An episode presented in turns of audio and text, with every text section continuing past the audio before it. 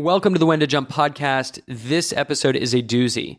Matt Pohlson, founder and CEO, co founder, co CEO of Omaze, is joining us. And this has very little to do with the actual company Matt started and much to do with uh, what happened in the time between us getting connected to do this interview and the interview happening. It was about a six month gap. And within those six months, Matt underwent one of the most surreal life changes I can I can imagine. So, uh, and and I couldn't actually imagine it happening. So maybe that I couldn't even imagine.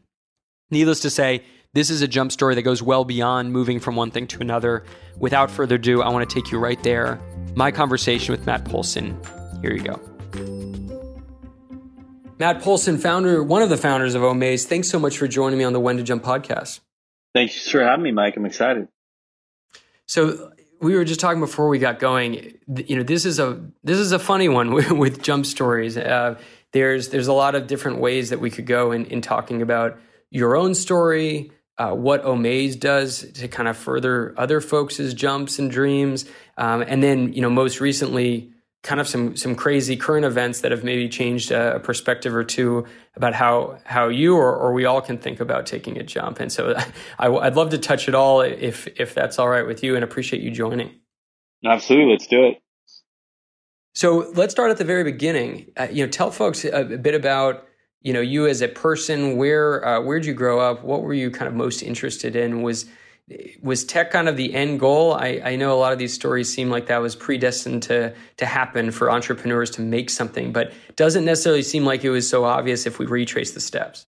Yeah, for me it was especially not obvious. Tech was never really on the horizon. So I grew up in Laguna Niguel. My dad was a criminal defense attorney. My mom was a um, she ran a program at a hospital called No One Dies Alone where she would sit with people at the end of their life that didn't have anyone else. So it was really like service was really ingrained into my family growing up. Um, I went off to Stanford for college, was a huge basketball player and fan my whole life. And so like, you know, when I was a young kid, I, I was on a team based out of Compton, even though I lived in Laguna Niguel and, um, was, you know, really diverse experience. The team was an amazing team of basketball players who a lot of which ended up in the NBA. We won the national championships, but it just showed me at a long, young age um, some of the opportunities that were offered to me that were not offered to my buddies. Um, and so I left.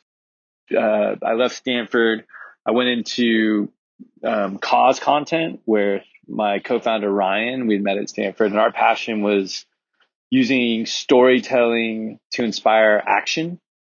You know, because the beauty of a story is that it enables you to understand someone's experiences who are different than yours, right? And so when you do that, you connect with that person and you want to help with that person. And the more you help that person, the more you connected you feel. So it's kind of a virtuous cycle. So we did a bunch of projects along those lines. Um, we were the first directors on Live Earth, if you remember that, which is the biggest concert ever thrown um, on seven continents in one night to raise awareness for climate change. We traveled around the world interviewing the world's greatest thinkers, a couple hundred Nobel Prize winners and MacArthur Genius Grant recipients. And we, um, and we did the Clinton Foundation's big 10th anniversary global concert with everyone from, you know, Jay-Z and Bono to Bill Gates and Tony Blair. Um, we did a doc called Girl Rising about girls' education in the developing world with Oprah. So we were doing all this work with these really, you know, influential people. And then we just realized we were creating a lot of awareness around our work, but not necessarily a lot of impact. Um, so we decided to have a, we needed to figure out a better model to do what we were passionate about. And so that led me to go to business school and try to surround ourselves with people smarter than us. And so I went off to Wharton and, uh, you know, and, and I never even opened Excel before I got there. I was purely on the creative filmmaking side. Um, and then when we were in school, we went to this event that Magic Johnson was hosting for the Boys and Girls Club where he was auctioning off the chance to play basketball with him and go to a Lakers game. But it was one of those things that was only available to the high net worth individuals sitting in the room. And Ryan, my co-founder and I were in the room, but not high net worth individuals. We were, you know, grad students and, and just kind of like the guys get invited to one of these, you know, events to fill the table. And so we just sat there and watched as the auction went up to $15,000 and we couldn't afford to participate. But Magic, you know, as a basketball player growing up, Magic was my childhood hero. There's nothing I'd rather do than play basketball with Magic Johnson. So when we were driving home that night, we just, you know, we were talking about how we were the biggest fans in the room, but we couldn't afford to participate. And what if we made that available to everybody online for the chance to win? You could raise so much more money, so much more awareness, open up a whole new donor base. And that was where the idea came from. And so at that point, you know, a lot of people tend to think there's like this divergence of paths. Like you either you want to do good, you you you you want to make a difference in the world, and, and, yet you're at a business school program. A lot of folks listening have gone to business school or maybe are thinking about it. A lot of folks haven't. Uh, did you feel like there was this push and pull? Like, okay, I got, I'm at the fork in the road. I got to either decide like go do go do good or do, go do well, but you, you can't go do both? Or was that something that started to creep in your mind kind of that night as you're driving home? Yeah, it's funny. I, you know, I had gone to school to try to figure out a better way to do what we were passionate about, you know, and to do, and I believe that you can do good and do well. So I, I fundamentally went there looking, trying to come up with the idea. But then, you know, you're in a year and a half into a two year program and I had we had not come up with the idea. And so you're starting to run out of time. And I worked at McKinsey in between first and second year because I'd never had a real job before going to business school. So I thought, okay, I'll see what this is like. And then I got the offer to come back to McKinsey. It obviously is a very well paying job. I'm now $200,000 in debt and, and I haven't figured out what this other thing is. And basically a week before this Magic Johnson event happened, was the deadline for which I had to tell McKinsey whether I was going to join or not. You know, and I was really going back and forth because I just didn't have another option. And I was, I just in my heart knew that that was not the right path. And I, and I couldn't logically explain it. Everyone thought I was crazy, but I called them and said, look, I'm, I'm sorry. I just cannot accept this job. I really appreciate it. And they said, okay, well, what are you going to do? And I said, I don't know. I haven't figured it out. And the guy was like, what?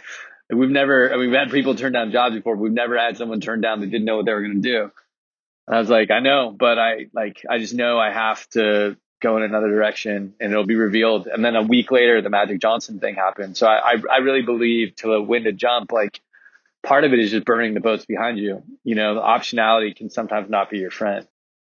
Yeah, that that really resonates. I, I, think for those who are longtime listeners, nearly a year ago, one of our early episodes when we kicked off the podcast, I, uh, I had a my brother-in-law who is ex Air Force joined the show, and those listening will know where the story goes. But it was it was almost identical to what you described. Got an, an offer from it might have been McKinsey or something close to it. it. Was at Stanford Business School and slept on it, and just something felt different. And he, you know, I think found that same thing. When you burn the boats, you're you're left with no choice. But it sounds like from his experience, and certainly from what you've described, you know, you, you knew there was something else. And could you maybe speak towards that?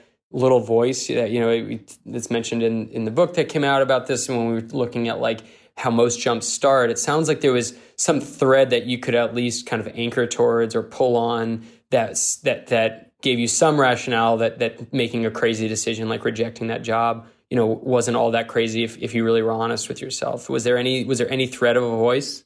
Absolutely. You know i think the key to life is, or not the key to life, that sounds too grand, but one of the most important things is figuring out how to create space for that voice, right? Like we know that we have, when we say follow your heart or follow your gut, like it sounds a little bit just kind of, you know, mystical or spiritual, but we know that there's 400 million neurons in our gut and 100 million in our heart, right? So there are like there is information that comes from those sources.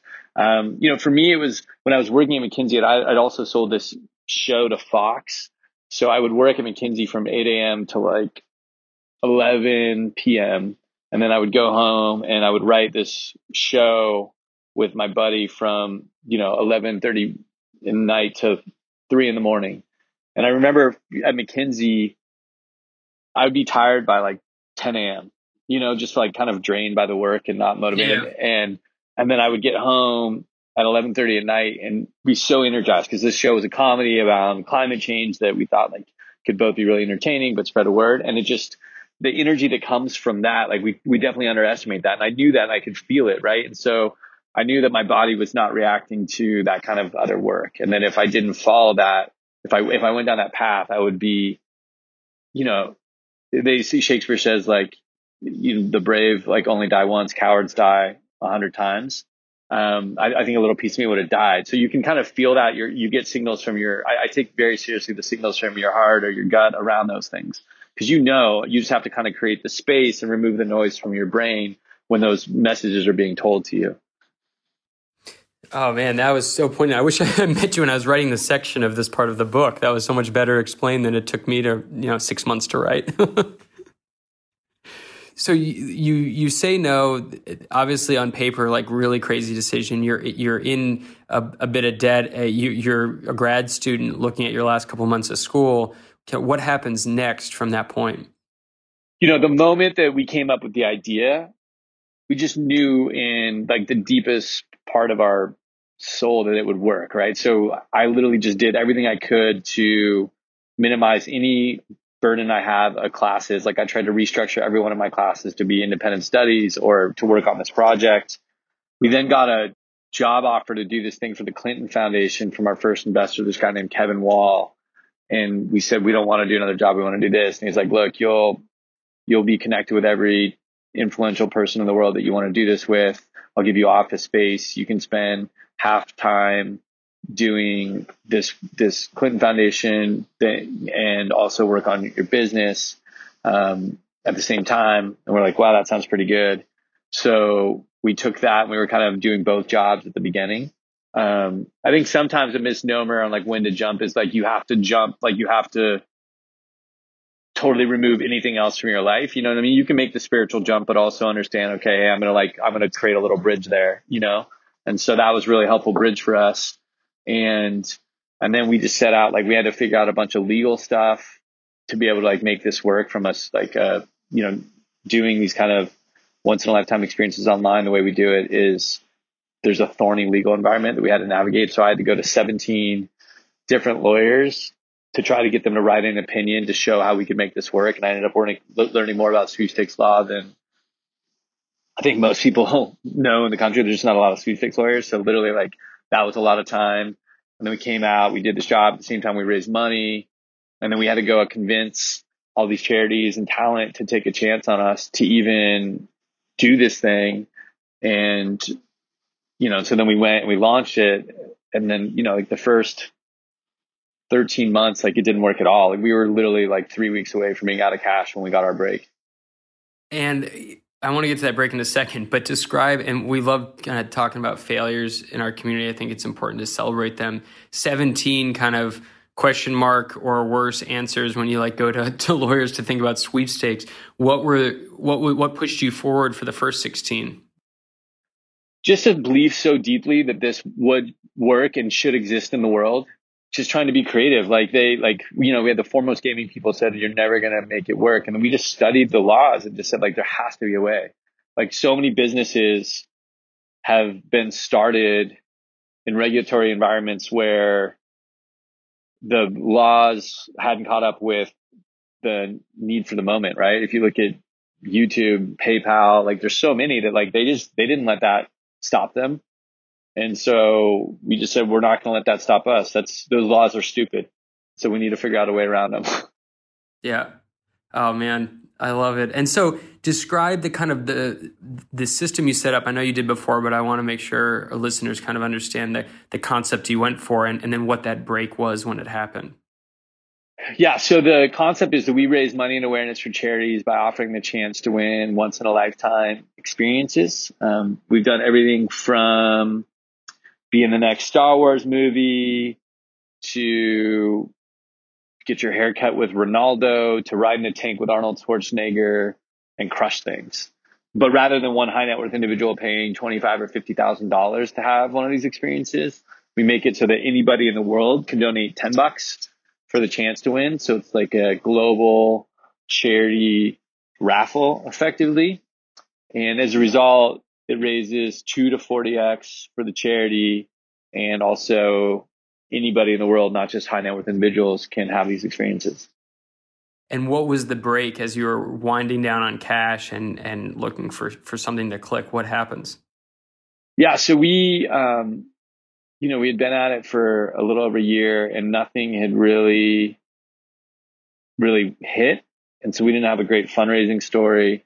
Um, we had people on our team, like we had one developer who was also our analytics guy, who was also our finance guy, who was like, this is never going to work. Like I'm leaving. And, you know, I was like, look, just give us three more months. Um, like we can find ways. He's like, the math will never add up. I was like, it will. This is, you know, what has to change. And so then, um, a competitor came on the scene. They were really smart guys running it.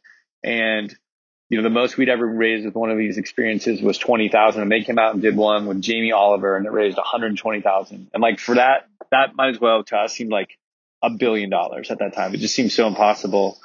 And we had one coming with Bryan Cranston around Breaking Bad. And we thought that could be our, once we saw them do that, we thought, oh wow, that can be our, you know, no pun intended, that can be our break because the show much popularity and people love him.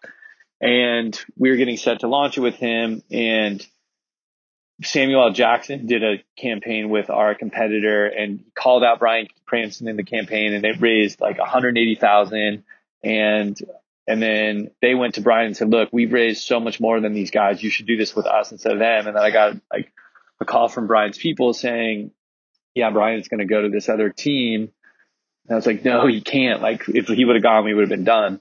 And so we found out that he was at a charity event that weekend and we snuck into the charity event and went up to him and said, look, Bryan, this is, you know, we've been chatting and I'm through people and we're super excited to do this with you. And, um, you know, we heard you might go to do it something else and we promise you like we will, we will raise so much more. And he's like, well, these guys think they can raise me 200,000. And I said, I, well, we can raise you 250,000. And he's like, well, what's the most you've ever raised? And I said, 20,000.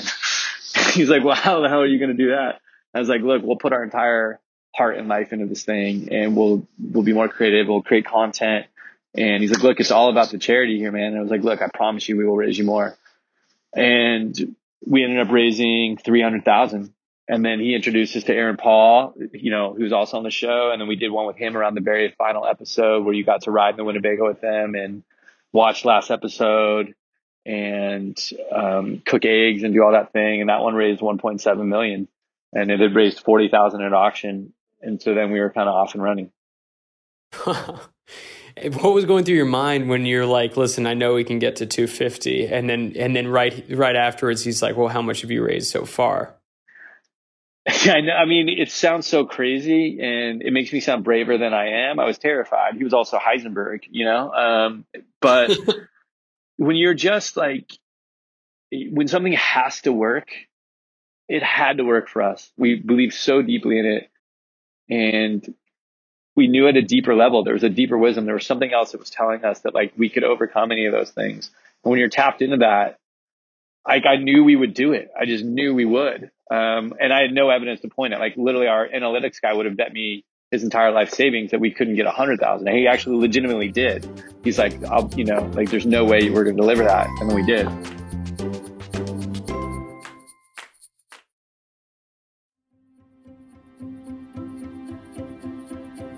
And I, I, think you have to be that you know crazy. And I, I, wrote this in the in the book, but talk about it a lot on this like show with with a bunch of different guests. But no matter what you're going into, whether you're trying to do good, do well, do both, like you, a jump. I think you have to have that conviction where you're you may be crazy, but you're not stupid, right? Like you have some reason to believe this is going to work, and and and then you bet all you go all in on it, right? Yeah, I mean, look, we had there was this other company had done 180,000, right, and we knew we could look at the the analytics and the zeitgeist and the social followings of Breaking Bad. And we knew what a fever pitch that was. And so we weren't like, you know, I wasn't just like pie in the sky. Like it was, so we just believed that there's nothing superior about their platform and we could create content that would be more compelling. And so like there was a reason, but you know, I had no evidence that we could do it. Yeah, it's funny. That reminds me of uh, the kind of turning point for when to jump was also a couple weeks before things would have probably you know bottomed out financially. And I was on my buddy's couch, and I, have shared this story before, but I was. Uh, you know, happened to be sitting next to a woman at a dinner party, and and she asked me what I was up to, and I I think I had the benefit of not knowing the person I was talking to, where you I think you know you, you knew the gamble you were taking when you, you you go in to speak to someone of that nature. But for me, I just laid it out, and I had sketchings and drawings of two years of of a plan that I had pitched my buddy and and now is working on in his honor. And I felt like nothing w- could stop me even though you know 14 days later I would be stopped with with money running out. So so you lay it all the line and and that turn that woman turns out to be you know Arianna Huffington. And then you just keep you know pushing it forward because if if she believed you and and and you didn't stop there why would you stop now? And and then you get that first you know, we we released a partnership and it worked out well from there. But I think you got to just be all in, and if you're not, it's going to be hard to make that jump work. I totally agree. I think what happens is when you have when you're all in, or you or you have nothing to lose, then your whole mindset is just oriented towards what's possible, right? You're just looking. You just say your channel is open, and you're just looking for opportunities to come in that can make this work for you. Whereas if you have a lot of other choices or you're kind of in, you know, then you're, you're, you spend your time thinking about what you could lose if you went this way or whatever it is. Um, and it just, you end up more time in your mind and kind of open to all the information that's around you at all times that can kind of come in. And then people can sense it on the other side, right? So I used to believe those things were kind of coincidences and I don't anymore. you know, it's it's been such a crazy journey that I really do think how open you are, the world gives you kind of what you're ready to receive.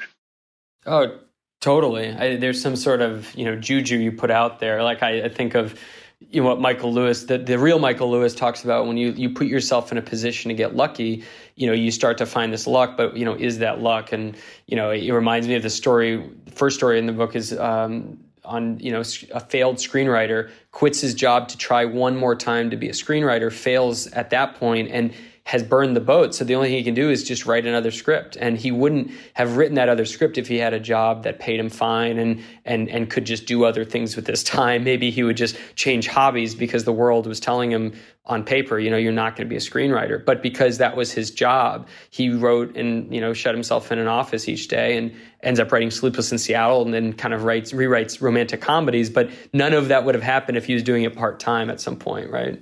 Yeah, luck is preparation meets opportunity.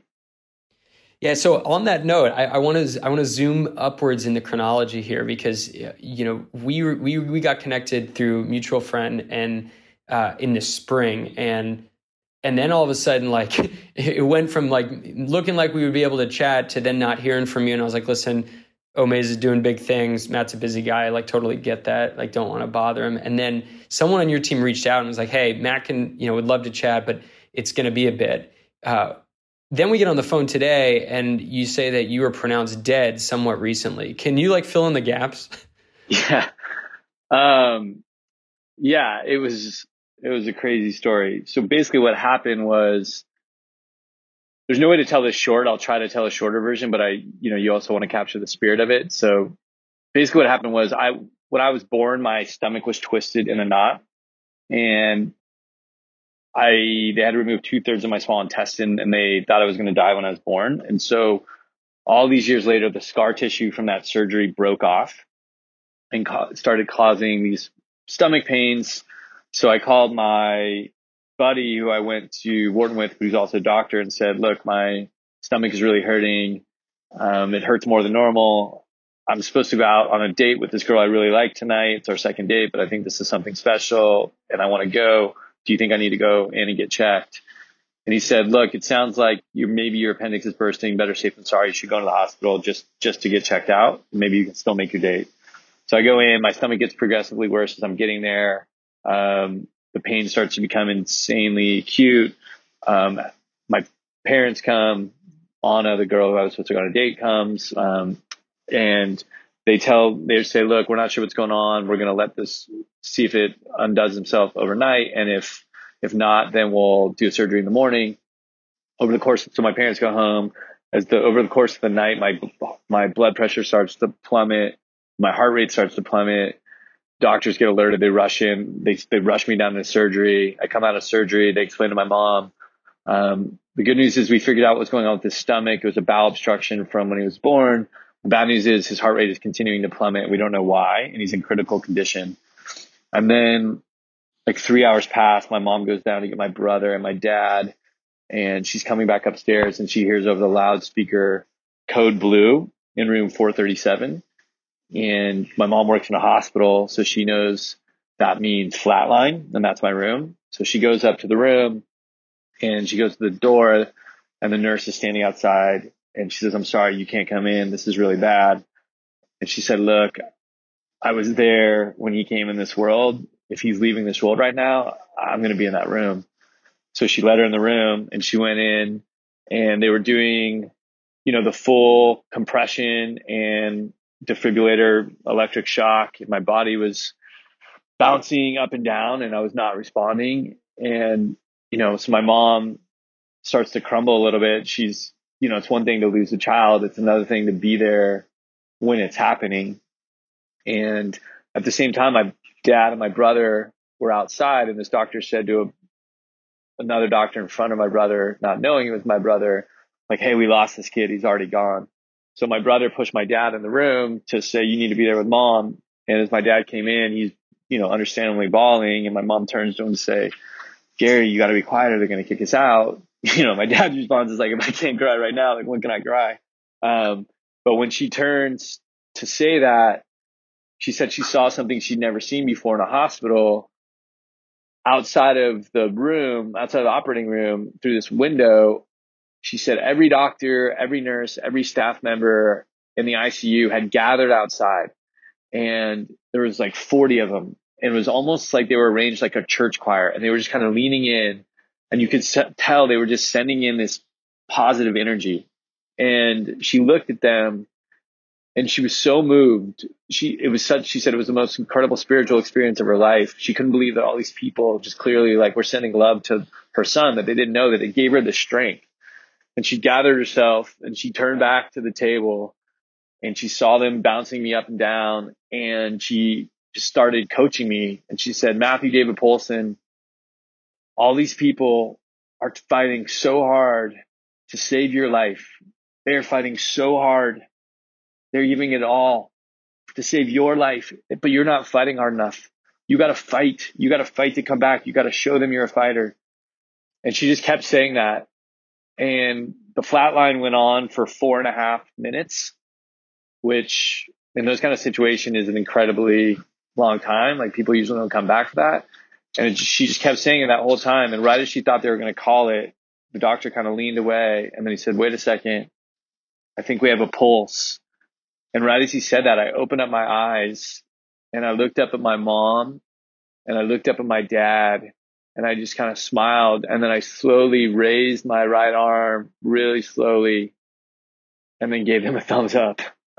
Then I went back out for 48 hours and was in a coma for another two days. But I, there's I'm sure that's long enough of a story at this point. But uh, yeah, it was pretty pretty nuts experience. Wow. uh, I it just felt like I was like there watching this. I mean, I'm sure. Does that feel out of body for you to be describing it? Yeah, I mean, it's a, you know, it's such a. I mean, it's such a crazy thing. It's only been four months, right? So I'm still processing it. Um, you know, and I had one of those like come back from the light type of experiences. You know, I was.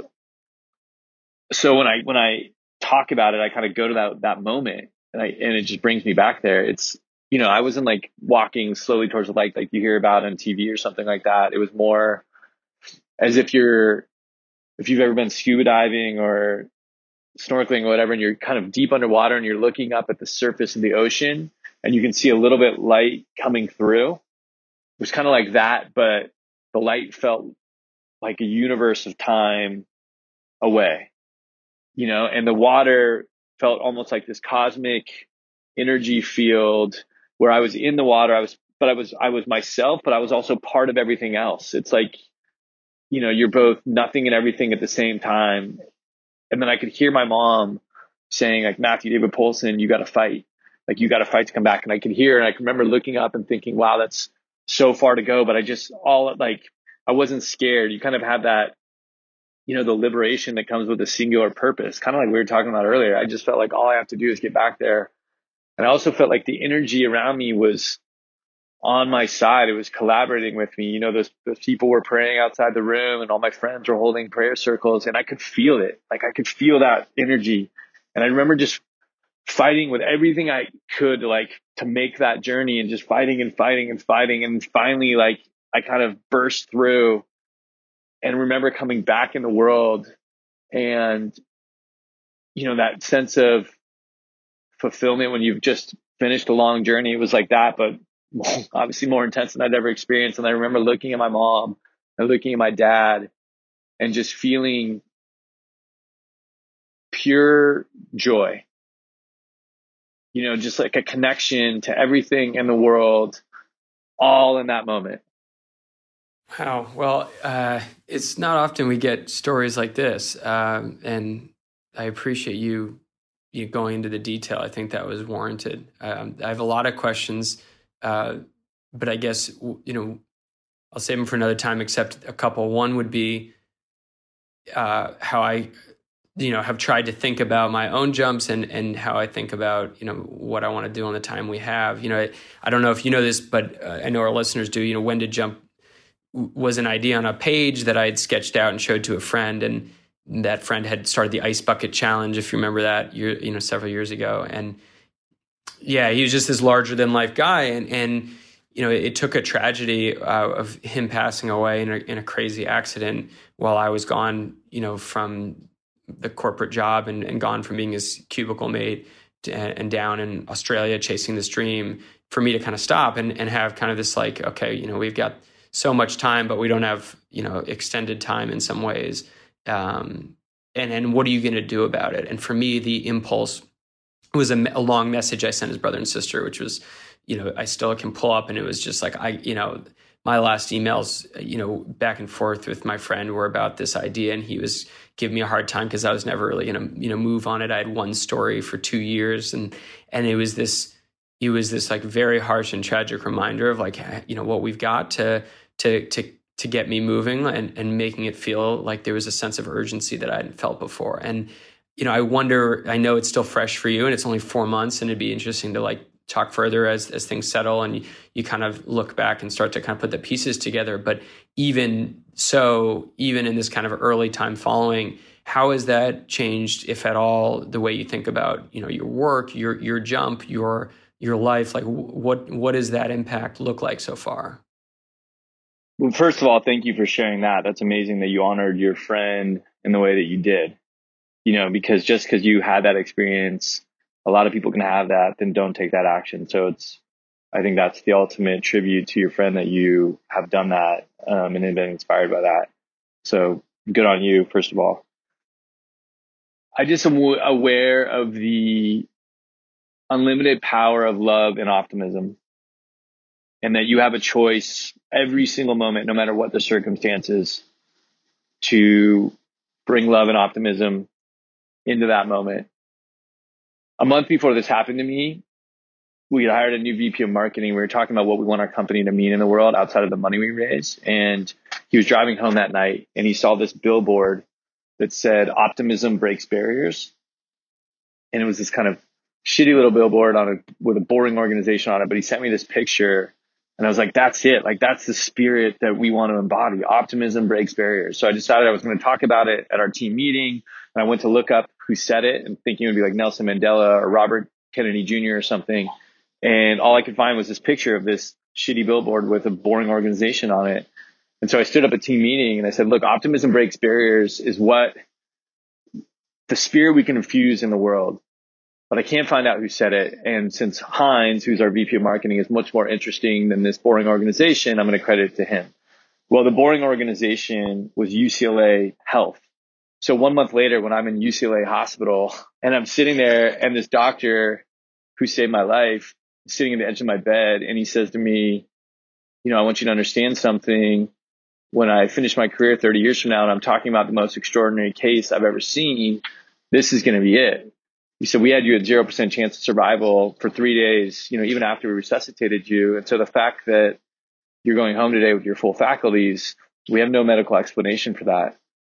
And I said, well, what is your explanation then? And he said, well, your mom was inspiring. She was in this, they had to do this crazy second surgery after the resuscitation and she was grabbing people by the cheek and saying, you know, this is my son, but today this is your son. And his company tries to do good in the world and you need to help them you know, and so we were inspired by that. But he said outside of that, there were larger forces at play. And I said, well, as a man of science, like how do you define those forces? And he said it was love and it was optimism that brought you back. And so the power of those forces are so much greater than we can understand. And we don't have great, like great ways to explain them, but we know they exist. Right. And I, and it literally brought me back to the world. And so that energy that you put out, you know, you can feel it. We can feel like the difference between walking in a hard, like a hot startup in the DMV, right? Like you can, nothing is touching you, but you can feel the difference, right? When you, when you go to your favorite concert, like, and you can, you, nothing is touching you, but you're moved, right? And so that energy, you can choose to bring that in every moment. And then the power of that is, is really limitless. Wow, that definitely gave me goosebumps. I, I don't. I mean, I, of of another first for the conversation. I haven't I haven't heard a, a, quote used in a team meeting come back to have such a literal full circle effect. It's also crazy. Yeah. Do you do you so you know what's next for you? What does success look like? You know, it seems like you know you're able to do something. You know, I think we try to do it at When to Jump. You guys are definitely doing it where you, you really are you know you're growing you're touching people you're you're building something that has an impact and that does well does good. Uh, you know would would success you know when you look back and you're 80 years old that's the, the jeff bezos question i pasted on my wall at work. You know what are you going to be most proud of? What what will you be most proud of matt? Will it be you know growing something really big? Will be moving on to something else? Will be will be totally changing gears and jumping again? You know what does that look like when when you look back on your life in 50 years from now yeah, you know, I can't speak for the 50 years. I, I, think we have different purposes at different times in our life. You know, I think we have different meanings for our life at different times. Um, I think sometimes we put too much pressure on ourselves to like know what the entire arc of our life is, you know, but my purpose now is really two things. One is I want to tell the story of what happened with my mom and like the her, her heroism you know, the fact that she stepped up in that moment to bring her son back because I think 65 year old suburban housewives don't get celebrated the way that they should. And I think that story can really resonate for people. And so that's kind of a fun side project. But the really like my quest is I see Omaze as a vehicle to put as much love and optimism out in the world, right? Like we can, I, I think work is love made visible and we can by the money we raise, we can create a lot of opportunities and provide a lot of resources for people. And by the stories we tell, we can offer a lot of inspiration and a lot of optimism. And so I just want to grow this and make this as big, as impactful as possible, and hopefully help some people transform their life as a result. Amazing. And where should folks go? I mean, obviously, there's the website. What's the best way to follow you and learn more, participate in some of these awesome different you know experiences and opportunities? Yeah, um, the website is omaze.com. And um, you can follow me personally at uh, just at Matt Pohlson, M A T T P O H L S O N on Twitter. Um, those are the best places. So cool. And if there's one thing, you know, do you have a tidbit that you give folks who come up to you and say like, "Hey, I, I want to go do X," whether it's someone at business school thinking of turning down, you know, the, the fancy consulting job, or if it's someone that uh, you know is working and trying to balance a few things and, and might want to take the take the jump. Do you do you leave them with any any tidbit? And that's totally cool if you don't. I would just say that everything you want is on the other side of fear, and that everybody is scared. Like a lot of these entrepreneurial stories get told in reverse and, and they seem like superheroes and they foresaw every little step. And that's just not the case. You know, every entrepreneur I've known, no matter how successful and famous and bold that they seem, has been terrified at so many steps. And also most of us have no idea what we're doing at the beginning. So, you know, for those people that are considering taking that jump, just know that it's okay if you're scared. Like and it's okay if you don't think you know what you're doing because none of us felt like we that and we were all scared. And I've been so scared so many different moments, terrified. And when I did not know how it was going to work out and it ended up happening. And if that happened for me, it can happen for you. Amazing. Well, Matt, I, uh, I really appreciate it. I guess I'd be remiss to ask if you ever got to go on the date uh, that you're supposed to go on when you went to the hospital. Yeah, we're we're uh, we're together now. Her name's Anna, and yeah, we've been together. I mean, this happened on Father's Day, so we've been together for four months. Amazing. Well, cool. Well, listen, I promised you 30 minutes. Usually we keep it at that. This one warranted a bit more and, and for good reason. So, uh, you know, thank you for coming on and sharing your story, for being so vulnerable and kind of describing the hardest parts of doing this. I think that's what makes, you know, our community run and, and we're really grateful for that. And hopefully we can, uh, we can get you on again soon. Well, thank you, Mike. I, I was an honor to be on and I think it's amazing what you're doing, giving people the inspiration, the courage, the, the insight to make these jumps. The world is, the world only happens, the world only changes because people make these jumps. So it's really cool what you're doing. I appreciate it. Matt Pohlson, co founder, co CEO of Omaze, thanks so much for joining the When to Jump podcast.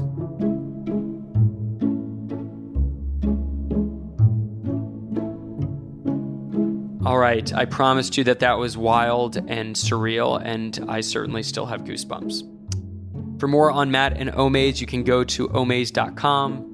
You can find out more about when to jump at when to jump across Instagram, Facebook, all over the web. We love to hear from you. Continue to reach out, when to jump.com. Send us your comments, feedback, join the, the network directory. We're hearing from a lot of folks from Canada. We love you, Canada. We love you, America. We love you everywhere else you're listening to uh, when to jump from. So keep coming, keep listening. Uh, hope this conversation makes you step back and take a pause today. Certainly did that for me. Uh, and join us next week. My name is Mike Lewis. Catch you soon.